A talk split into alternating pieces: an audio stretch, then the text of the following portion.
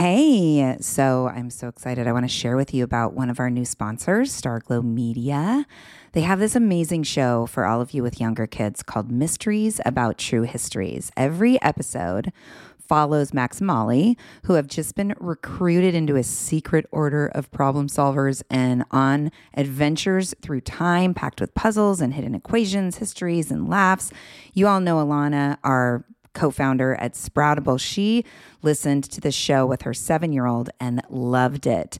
They would pause the show and try to figure out the math problems together, loved learning about different cultures and the histories around the world. The series explores themes like the stories behind math, critical thinking, code breaking, pattern solving, and so much more. Math is geared math is what they call it. Math is geared towards kids six and over, but can be enjoyed by the entire family. Episodes drop every Thursday, and they're about 15 minutes, perfect length for the car rides, mealtime, break time, bedtime. Each episode is stacked with so much laughter, and your kiddos won't even realize how much they're learning. So tune into Mysteries About True Histories math with your kids, you can follow and listen on Apple Podcasts or wherever you get your pods. Hello, friends. Welcome to the Joyful Courage Podcast, a place where we tease apart what it means to be a conscious parent and a conscious human on the wild ride of parenting. I am your host, Casey, positive discipline trainer, parent coach, and mama walking the path right next to you as I imperfectly raise my own two teens. Joyful Courage is all about grit. Grit stands for growth on the parenting journey, relationships that provide a sense of connection and meaning, and influential tools that support everyone in being their best selves. I'm super excited to share today's show. You will hear more about it in my intro, but we are deep diving into the emotional labor that lands on women. Now, I see you dads out there listening and showing up in the community. You are so appreciated and valued. And I hope that this show exists to broaden your perspective around the experiences of moms. This is in no way a whine fest or a slam on you. Our conditioning runs deep. The more we learn, the better we get. Mamas, my guess is that you will feel seen, heard, and validated in today's conversation. Thank you so much for listening. I am always deeply honored to lead you. I am grateful that what I put out matters to you. And I am also really, really excited to keep it coming. Thank you for who you are and for being in the community. Enjoy the show.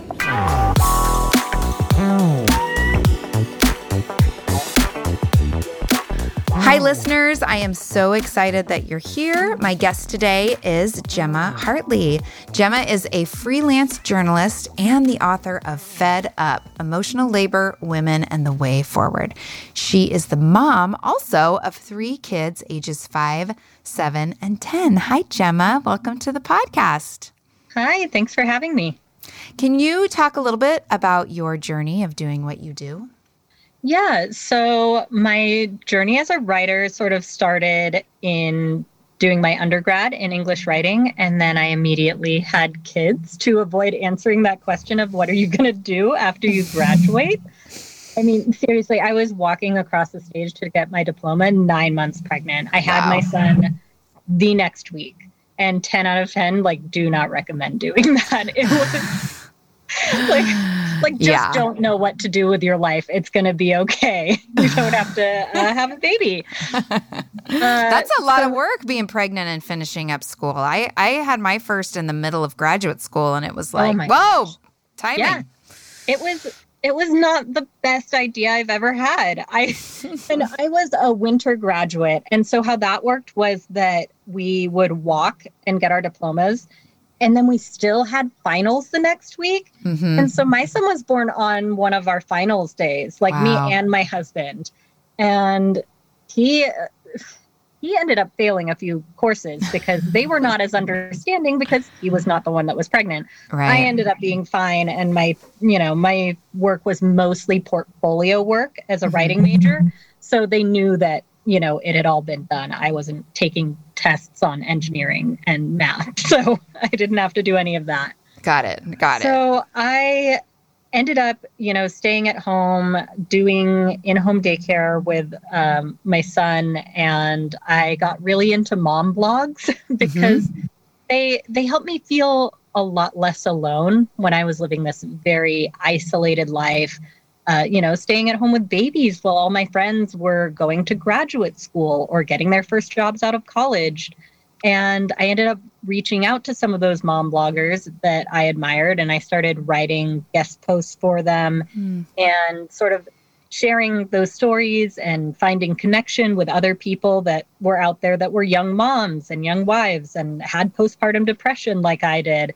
And it was just a really nice way to not feel so alienated like I did in my real life. Mm-hmm. And it also helped me connect with people who were, you know, going through the same thing that I was, which is really what made me fall in love with the kind of writing I continue to do now. I think that's the best part of writing is you find your people, like you speak to them through writing. And those connections I made with, you know, mom bloggers back when my kids were really little, uh, it didn't just guide me through motherhood, but it also helped me break into the world of freelance, which is what I mm-hmm. do now. These women helped me find paid gigs that eventually turned into a whole career that I could support my family with. Awesome. And, yeah. And then one day back in like 2017, I was doing all my regular freelance stuff. And one of my articles, uh, Women Aren't Nags, were just fed up. It blew up and went mega viral, like half a million shares in a week.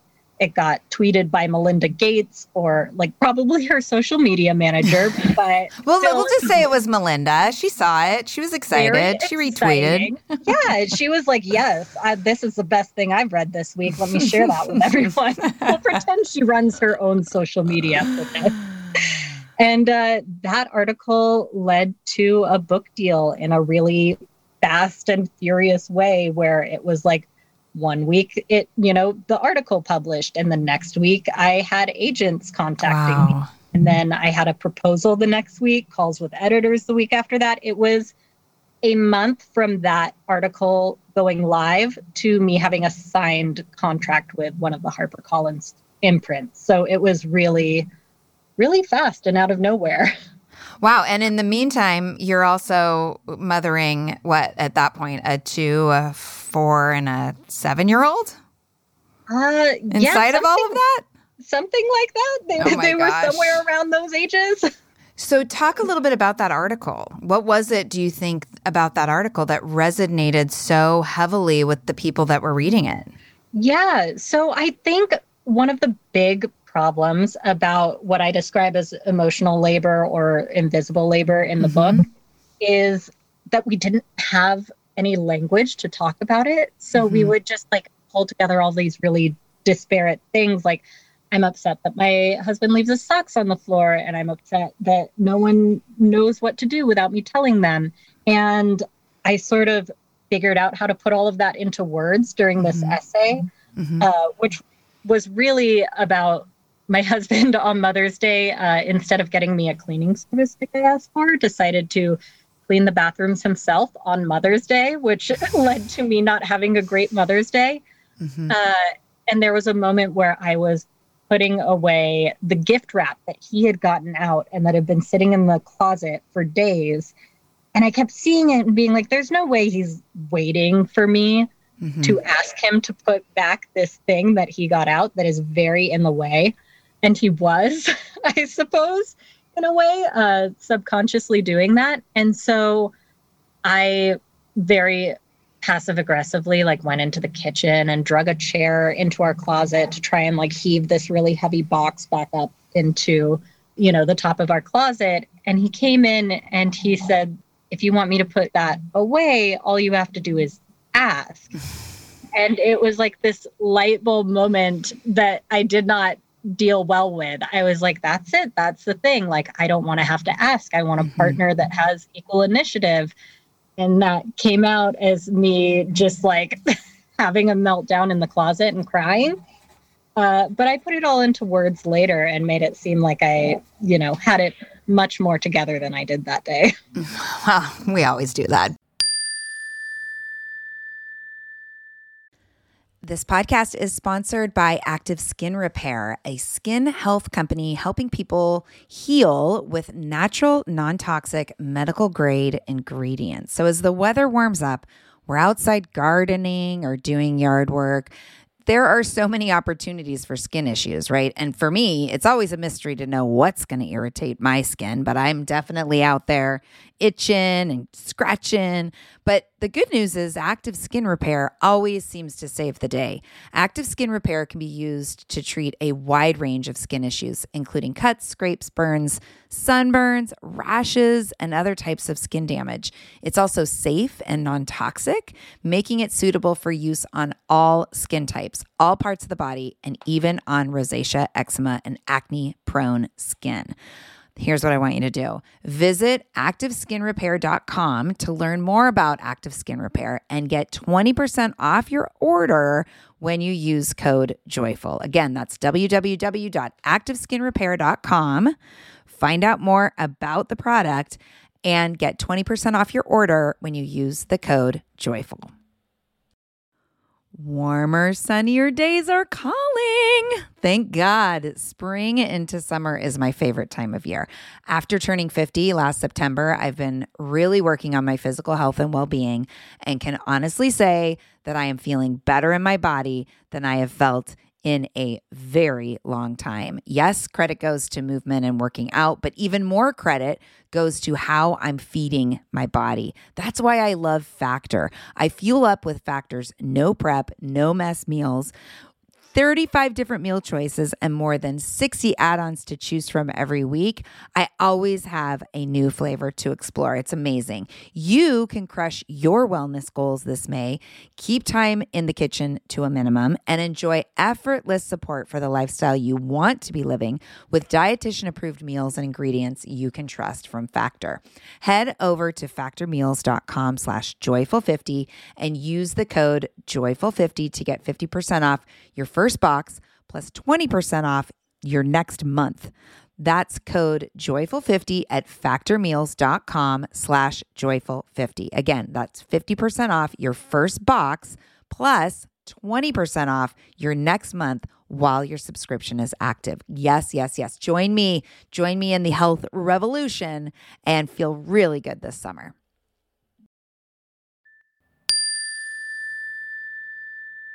I can't even tell you, Gemma, how timely this conversation is uh, for me personally in my life and my own little meltdown that occurred just last night. My kids are older than your kids. They're 15 and my daughter will be 18 in a couple of weeks. So, you know, as they get older, there's this assumption that we make that, you know, you're going to, it's going to be less of me telling you and mm. more of you just recognizing the need and following through on it. And I know that so many people listening can relate to, I love the phrase emotional labor. Can we tease that apart even a little bit more? Because it's bigger than just, I don't want to have to ask, right? Like, what is it that we moms have been conditioned to hold that you think would fall under emotional labor? Yeah. So I think the easiest way isn't just giving examples because the examples can go on forever, but it's sort of breaking down the different parts of it, which are, you know, noticing what needs to be done, making a plan for how it's going to get done. And that either involves, you know, delegating out that work or, you know, doing it yourself because it's mm-hmm. sometimes easier to do it yourself and to know that it's going to get done uh, because if you delegate, then you also have to monitor that work. It never mm-hmm. actually leaves your plate. Mm-hmm. so you are the one that is, you know, keeping up and keeping track of what is getting done. And it's constantly having that like mental list running through your mind of all of those components. And, you know, there's this assumption that because men are doing more in the home, like when we do the delegation part and then they complete a task. Mm-hmm. Often with many reminders that we've somehow reached equality because we're doing an equal amount of work, mm-hmm. if that's the case. Um, mm-hmm. But that is not really the case at all because there are all of these other parts that we are still responsible for. Right. Well, and I think about, you know, we have at my house, there's also some, like, we have some health issues that are being navigated. And I, I notice that um, I am thinking about things like, gosh, have we scheduled that doctor's appointment? Is it on the calendar? And is it coming up? Should I be thinking about, you know, like there's so many little things that are going through my mind that I know I'm pretty sure nobody else is thinking about. Yeah, because all of that hmm. noticing and planning work has yeah. always been in your court. Yeah. Like no one, literally, no one else is thinking about it. right. And the funny thing is, you know, the, the, the tension also lies with I like being the one that knows all the things. You know, I notice that when I'm like, I am not going to be in charge of this anymore.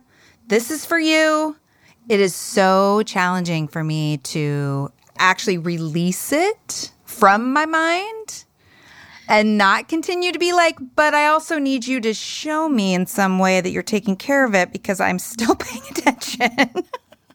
yeah, I think that's that's a real struggle for a few reasons. It's not solely like I know for me at least, it is part of like I do like a little bit of control, like mm-hmm. probably more than I should. Yeah.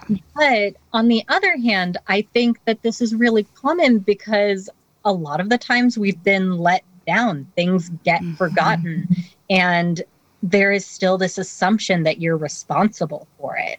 Like, yeah. even as we let things go and say, Yeah, I'm going to take that off my plate and I'm going to hand that over to you, the rest of the world doesn't agree with that. Mm-hmm. um, there's sort of this expectation like, well, you know, mom's supposed to do that. Mm-hmm. All moms are supposed to do that. I got to talk to Tiffany Dufu when I was writing my book, and it's just like, you know, she handed over birthday invitations and all things birthday to her husband. And when mm-hmm. that doesn't get done, you know, that's hard for her kids. But mm-hmm. it's also hard because there's other moms that are like, hey, that mom really isn't doing her job if she's not following up and monitoring her husband and making sure that those invitations get replied to or that you know all the mm-hmm. RSVPs get done. It's very difficult. It's not just changing things within our own homes but within our culture we need to see a lot of change in order for the balance of emotional labor to get better. Yeah. Can you paint a picture of what like some of the shared standards and that equality and emotional labor could look like. What does it look like to move towards that, emotional or otherwise? Yeah. So I think what we often have in our culture is this argument that if you want to, you know, have something not on your plate anymore, you have to just let it go completely. And that means also letting go of your standards completely. Right. Oh my and God, right yeah. So it's like if you are with a partner who thinks, you know, it's fine for there to be like mold growing in the refrigerator and you aren't comfortable with that. You know, it doesn't even have to be that extreme. It's, it can be the way the know, towels are folded. I mean, I'm just speaking for a friend here, but is that is that friend me? Because I'm pretty sure I wrote about that. There's a really easy way to fold towels, and it's tidy and useful. Come on, everyone. Yes yes, there are things like that, which I think like, okay, I could probably uh let that one go. Yeah. Yeah. But there are other things, you know, where it's like, oh, well, you know, why do the dishes need to get done right now? Like, why mm-hmm. can't we mm-hmm. just leave them in the sink overnight? And, you know, why does laundry need to get done at this time? And part of that is, you know, I think a lot of the women that I've spoken to, and myself included, most of these standards are not arbitrary. We don't just do them because we really like things being done our way. Mm-hmm. It's because it works and we know it yes. works because we have been doing all of this planning work and we see that you know if the laundry doesn't get done today this kid's not going to have a uniform for his you know rock climbing practice tomorrow mm-hmm. and if this doesn't get done in this way then here are how all the dominoes will fall afterwards so when we say you know just let it go this work doesn't matter is basically what we're saying when we tell women they just need to let things go it's like oh well everything you're doing is just you're stressing yourself out for no reason I have very rarely found that to be true in my research. Uh, we're just doing all of these things to try to carve out some space for ourselves in the world by making things run well. Mm-hmm. Uh, because it's so hard otherwise to keep life running smoothly and feel like we have any space for ourselves. Oh, amen to that, Gemma. I'm so glad to hear you say that. And there are definitely places where like the bed making. Mm-hmm. Nobody cares about it but me. And so you know what? Yeah. I've I'm I make the bed. I make the bed. Yeah. It looks the way I want it to look. And if I don't make the bed, it's fine. Nobody cares. But if yes. I want the bed made, I'm the one that makes it. So there are places where I can notice my own tension and my own control. You know, yeah, I, there's an invitation I, there. And I love what you just said about like, it's not arbitrary. It's, you know, the towels fit well in the cabinet when they're folded a certain way. like, yeah, most of the things we do, we like, there's, there seems to be this sort of expectation that like, oh, well, you know, we're just doing everything because we want things our way and we mm-hmm. secretly want all that control and i don't i don't think that's true for the most part i think mostly we are doing what makes sense because we've done a lot of trial and error to get to this point where things are running smoothly yeah and I, I say for the most part because there are some exceptions and we can talk about you know the perfectionism that we're conditioned to strive for or for me, this is me especially, how we constantly feel the need to level up. So if my husband came and like met my standards, I would be like, oh, well, now I can do this and now I can do this and I can raise the bar indefinitely, like until I am like living in a Marie Kondo dream. You know, I, yeah. I there are those things that we need to look out for in ourselves. Yeah. But we also need to acknowledge that our standards exist for a reason. Yeah. And we just need to make sure that we understand what those reasons are and that we're intentional about them.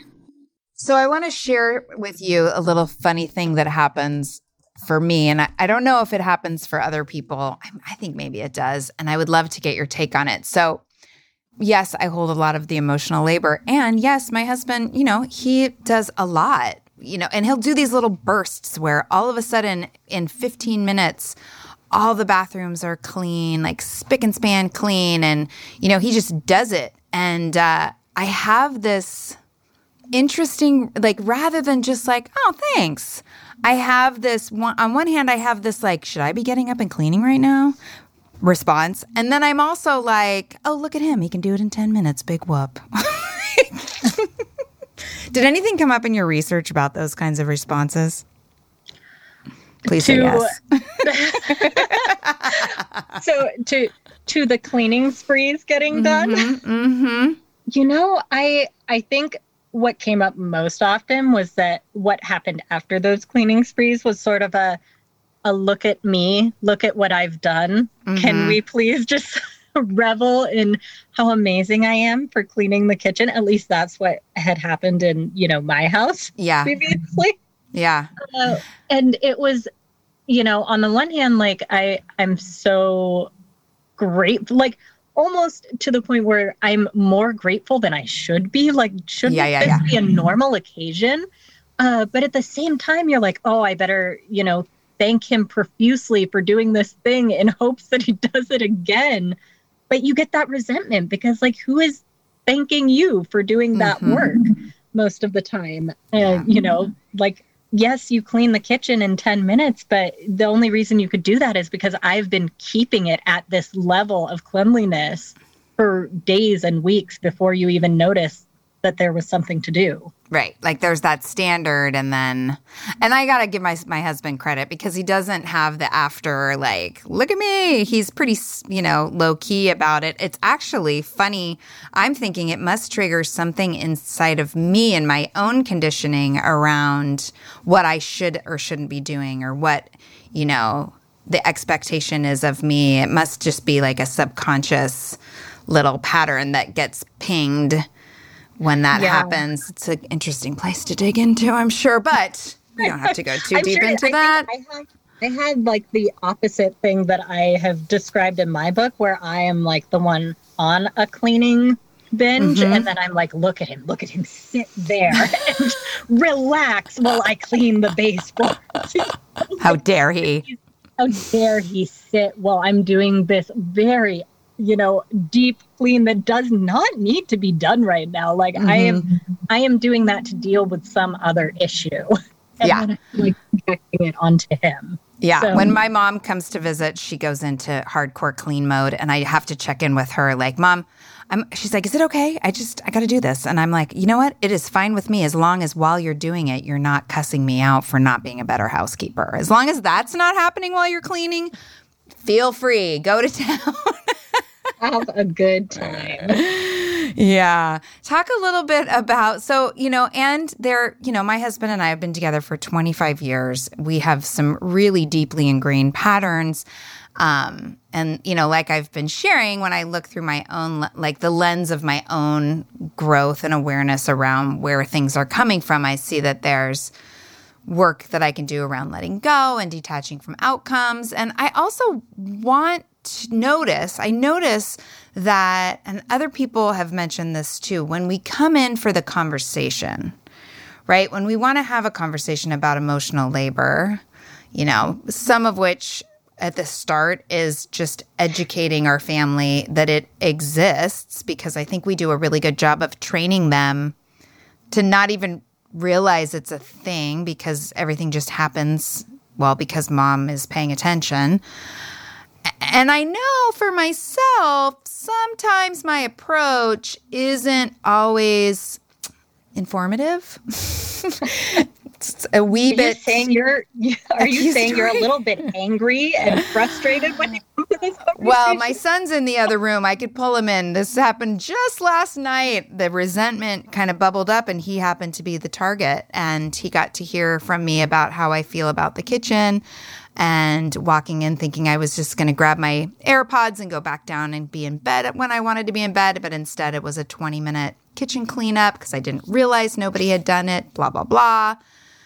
What are your thoughts around being in conversation with our family in a way that supports them, like supports their, I mean, I want to say buy in, but that doesn't really feel like the right language, just supports them in recognizing and sharing the load? Yeah. So I think one of the best things that we can do now that there is so much more out there about emotional labor is mm-hmm. to have that like neutral introduction through a podcast or through a book where you can say, see, it's not just us, it's a cultural thing, it's a conditioning problem. And you know, like if you're talking with a partner, it's not uh you you're wrong and I'm right mm-hmm. but rather that we've been raised in a way that normalizes putting all of this emotional labor onto women and moms, especially. And, you know, to sort of be able to say our lives are going to be better if we can work together and balance that out. I know for especially my case, like I think that the book has a lot to offer, mm-hmm. uh, but sometimes, like for my husband, like asking him to read a whole book is just too much to ask because he he's a slower reader than me. Like mm. I I would be sitting there being like, "Have you finished that book yet?" I, well, if you, you know, could rewrite it in the context of like a survivalist story, then you know that it might work for my guy. but I think you know he he constantly has like his earbuds in and is listening to podcasts. So yeah. if I find something that's really valuable, I'll try to find it in that medium. And so we can sort of start that conversation from a place where it's not like me rehashing the really simple 101 stuff and right. like let me you know because that honestly is a part of the emotional labor that we do is like let me absorb all of this information and then give you the reader's digest version like no there needs to be some expectation that we can count on the people in our lives to step up and try to understand our lives yeah. without us having to break it down for them piece by piece like the information is out there i can you know i can point you in this direction and then let's talk about it when you have a better understanding about it. And that this is the thing like you do have to talk about it afterwards. And you're going to have to talk about it a lot, a lot more than you think. Everyone loves to ask me like what is that one magical conversation you have that fixes everything? And there is not one magical conversation. There are many and they're not all going to be good and they're not all going to be productive. But we need to make it normal to talk right. about this and to not have, you know, this fear around bringing it up.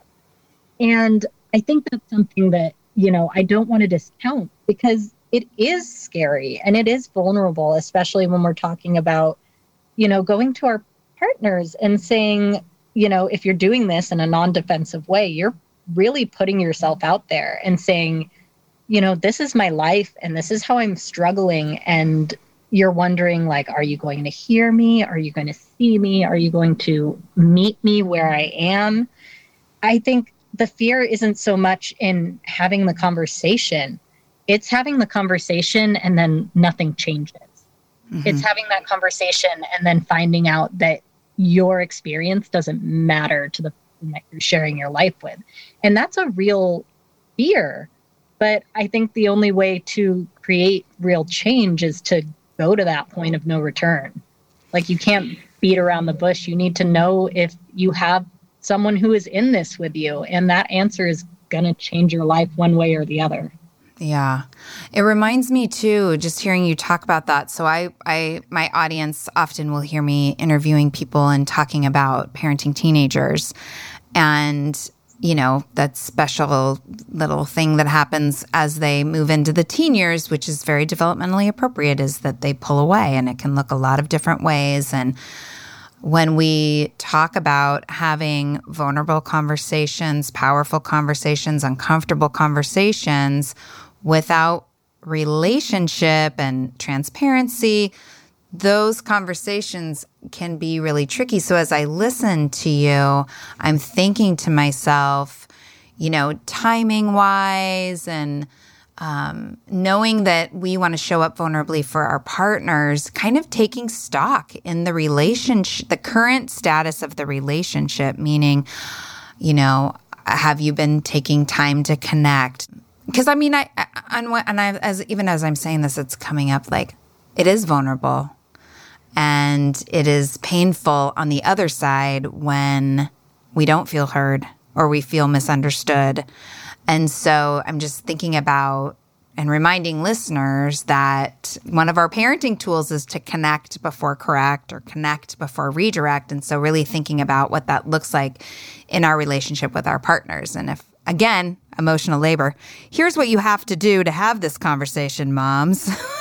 Jeez. Yes, I, am in it right know, now. And I. no, and you know, that's so true. And this was like one of the things that people would like pull from that original essay was that, like, even having the conversation about emotional labor is emotional mm-hmm. labor. Like, you can't escape it. Yeah. But the thing is, like, the point of having that conversation is to bring everyone into it. Like, you're not going to mm-hmm. get rid of your emotional labor you just want everyone else to be in it with you because there are benefits to it.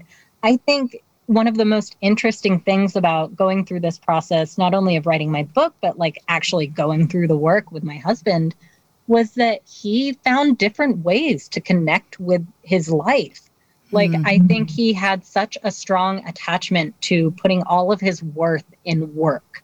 And then he lost his job at the same time that I got this book deal. And he had to just like stay home and do this job that he always was like, oh, yeah, sure. You know, logically, I think, yes, there is worth in being a stay at home dad, but actually grappling with that for himself when he yeah, has yeah. all these, you know, all this conditioning that tells him your only worth is in work it was a lot for him. And yeah. as he started taking on more of that emotional labor, he was like, "Oh, you know, I'm I'm connected to this life in such a deeper way. I'm connected to my children in this different way." Mm. And it made our relationship so much stronger. And so another thing going into these conversations is you know, being clear on your intention, which is that, you know, whether you're having it with your partner or with your older kids, like that intention should be that you're on the same team and you're working together towards a common goal. You're not trying to fix someone else. You're trying to, you know, make this shared life that you have work for everyone. Yeah, that's so useful. And I'm just thinking about going into a conversation. So, one of the tools that we use, and now I'm recognizing it through this conversation, that it is actually a really powerful tool for the dispersing of emotional labor and the sharing of emotional labor, is we have family meetings. And when we're at our best, we do them weekly it's been a while since we've been consistent with weekly family meetings, but it makes such a huge difference. And one of my rattling ons last night to my husband as I came downstairs after cleaning the kitchen was it's time for a family meeting. I'm not going to run it. We're not going to tell the kids what to do. We're going to say, What do you think?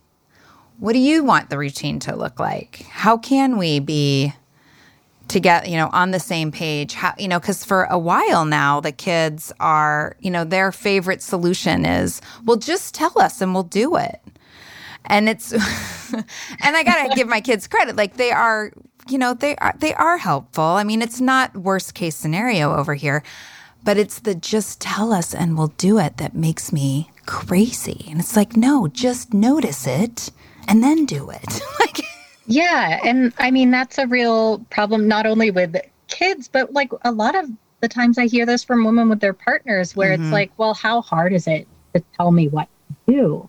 And I'm like, well, imagine if I came home and sat down and didn't do anything until you told me to do it. Like, tell me to get up and make dinner, tell me to get up and help put the kids to bed. Like, tell me to do every single thing or I won't mm-hmm. lift a finger. Like, that's exhausting. That's work. Yeah. So, you know, I think when we have these conversations, that's so key to make sure that everyone is involved because this should be a process of reevaluating the life that you share, not one person reorganizing like the micromanagement methods. Right. Let me do a new whiteboard for everyone. Like that's exactly. usually how it looks like, for me. yeah. I think a lot of the times we go into this thinking, okay, we're going to reorganize how I micromanage this household and it needs to be a collaborative effort. And that's going to be uncomfortable and it's going to take some getting used to, but that's the only way I think it works and mm-hmm. gets everyone on the same page. Yeah.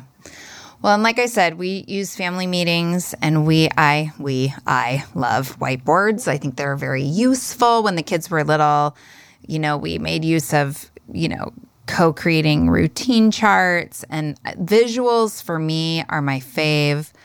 Uh, what are some of the tools that you use in your life that are is supporting? And well, I have two questions. One is I want to hear about some tools, some more tools, and the other one is what are we aiming for? Are we aiming because like even when I heard you say you getting the book deal, your husband losing his job, and the your roles shift um, in how you're spending your days are we looking for like is equal the right word? You know, I I don't know that it's the right word because yeah. I think equal brings up this like 50-50 ideal right. that is totally not something we should strive for because it's impossible to get. Mm-hmm. I think what we're looking for is for everyone to feel supported. Okay. And so that doesn't have to be a 50-50 split where like everyone is doing exactly the same amount. It's is everyone supported in a way that makes them feel like they can do their best work. Mm, and that. that that's not necessarily like equal split across the board. It's going to look different and it's also going to have to shift a lot. Like I think it's so difficult to try to like nail down like this is what you're going to do all the time. Right. It needs to be this constant flow of people like knowing that you should notice what needs to be done and notice what's going on in other people's lives, which is this, you know, I mm-hmm. talk a lot about those mental load things, but there's also this emotional load of being able to be tuned in to everyone around you. Yeah. And you can't be the only one that is like tuned in and trying to pick up the slack for other people. You need someone to do that for you too. Yeah. Oh, that's really, really powerful. Thank you for that.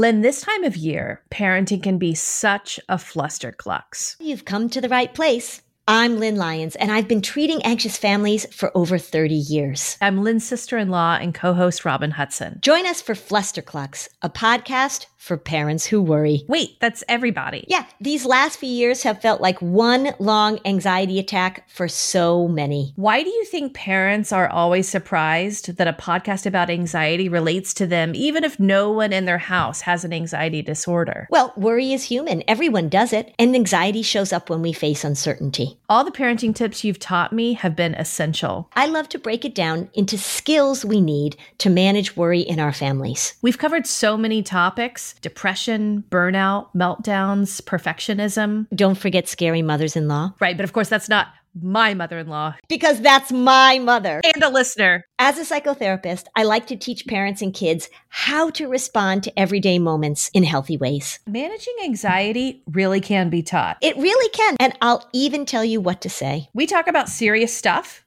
but without being too serious. Anxiety wants everything serious. Anxiety doesn't stand a chance when we're laughing, even about the tough stuff. Hello, you sentient ball of stardust.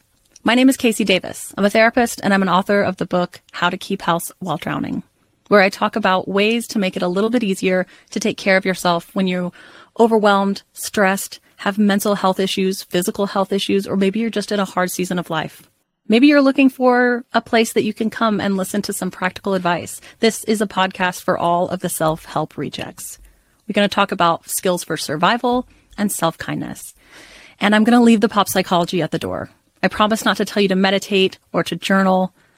We're just going to give you some really insightful conversations with hopefully some practical advice. So I don't believe you need to pick yourself up by the bootstraps. I don't want you to just try harder, and I don't believe that laziness exists. So join me over on Struggle Care, where we can find compassionate solutions that help us function a little bit better.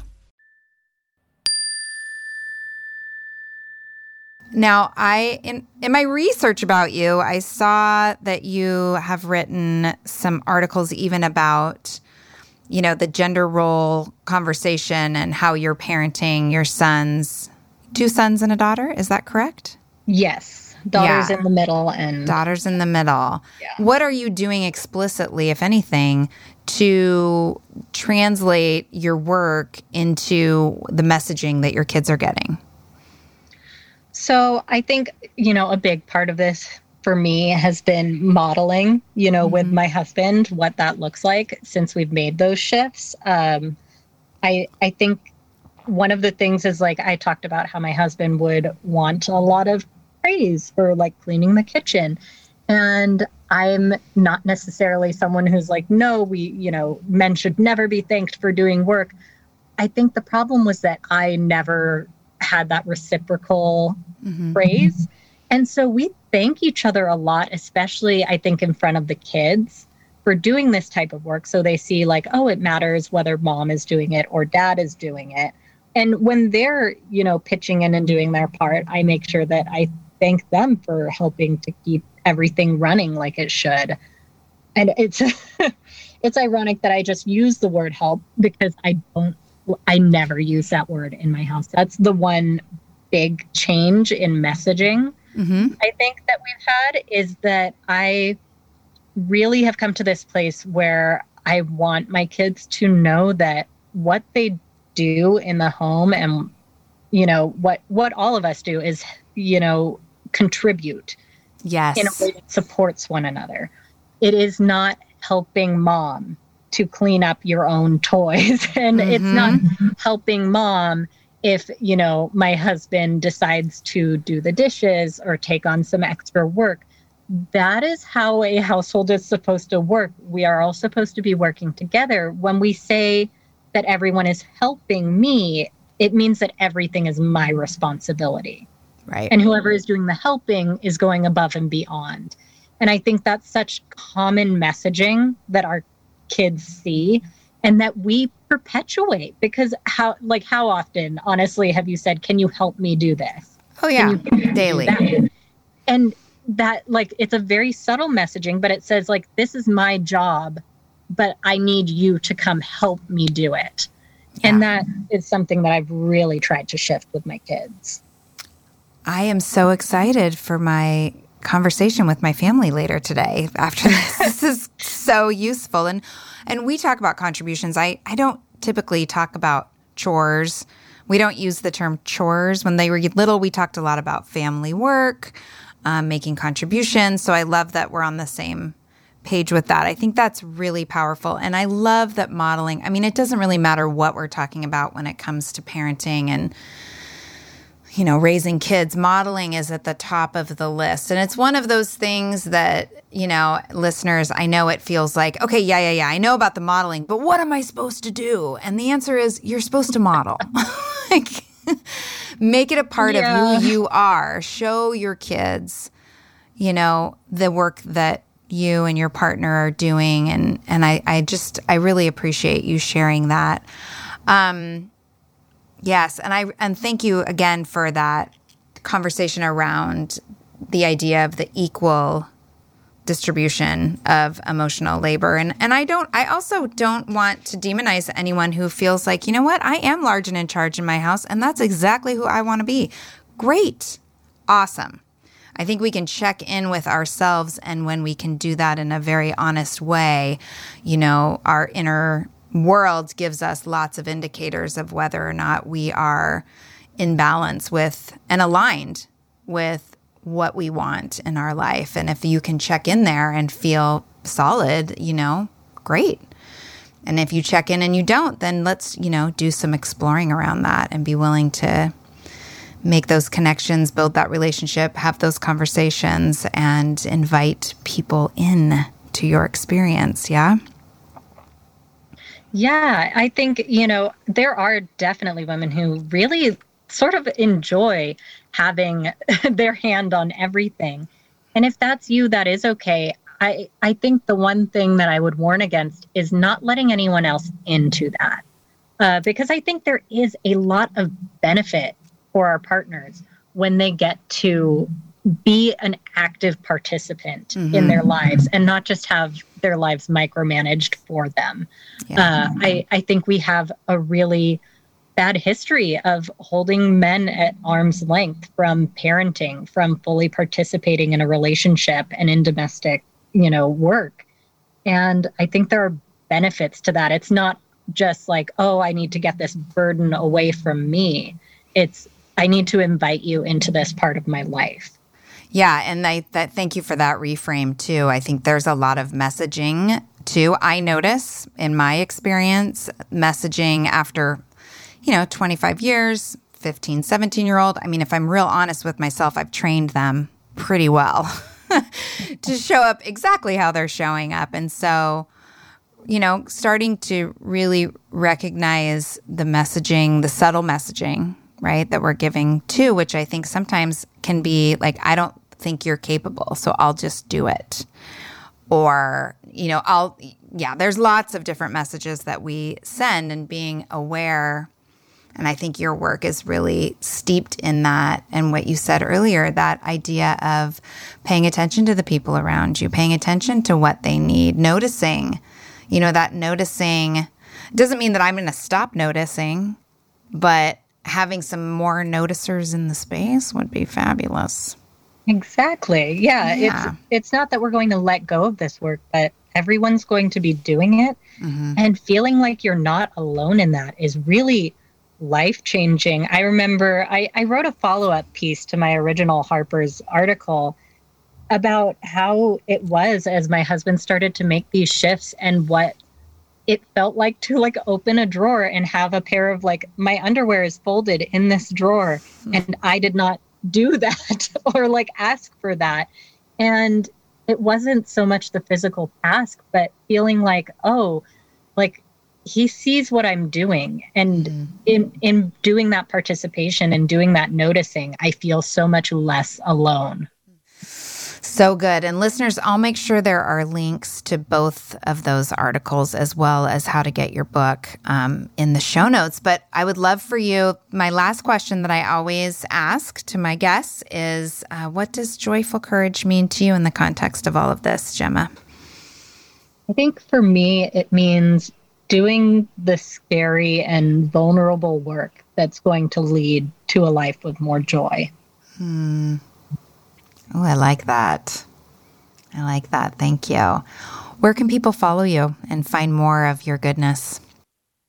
Um, I have my website is gemmahartley.com, uh, but mostly like updates about me and what I'm doing is going to be on my Instagram at mm-hmm. Gemma L Hartley, okay, or on Facebook at Gemma Hartley Author.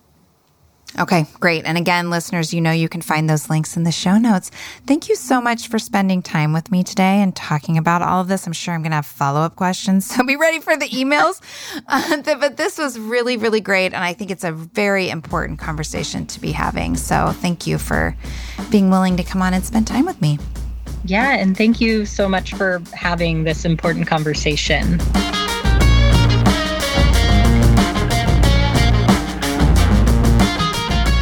Thank you again for listening, my friend. If you feel inspired and you haven't already, please do me a favor and head over to Apple Podcast and leave a review. We are working hard to stand out and make a massive impact on families around the globe. Your review helps the Joyful Courage podcast to be seen by ever more parents. Thank you, thank you, thank you. Also, don't forget, you can follow joyful underscore courage on Instagram and Facebook. We love to connect with you on social media. You can join us in the Live and Love with Joyful Courage group and or the Joyful Courage for Parents of Teens group on Facebook. And again, don't forget to sign up for the upcoming Brave New World Summit now. joyfulcourage.com slash BNW. Love ya!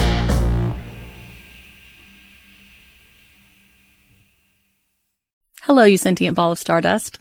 My name is KC Davis. I'm a therapist and I'm an author of the book How to Keep House While Drowning, where I talk about ways to make it a little bit easier to take care of yourself when you're overwhelmed, stressed, have mental health issues, physical health issues, or maybe you're just in a hard season of life.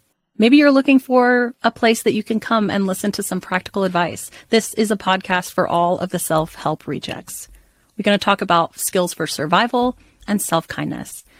And I'm going to leave the pop psychology at the door. I promise not to tell you to meditate or to journal. We're just going to give you some really insightful conversations with hopefully some practical advice. So I don't believe you need to pick yourself up by the bootstraps. I don't want you to just try harder, and I don't believe that laziness exists. So join me over on Struggle Care, where we can find compassionate solutions that help us function a little bit better.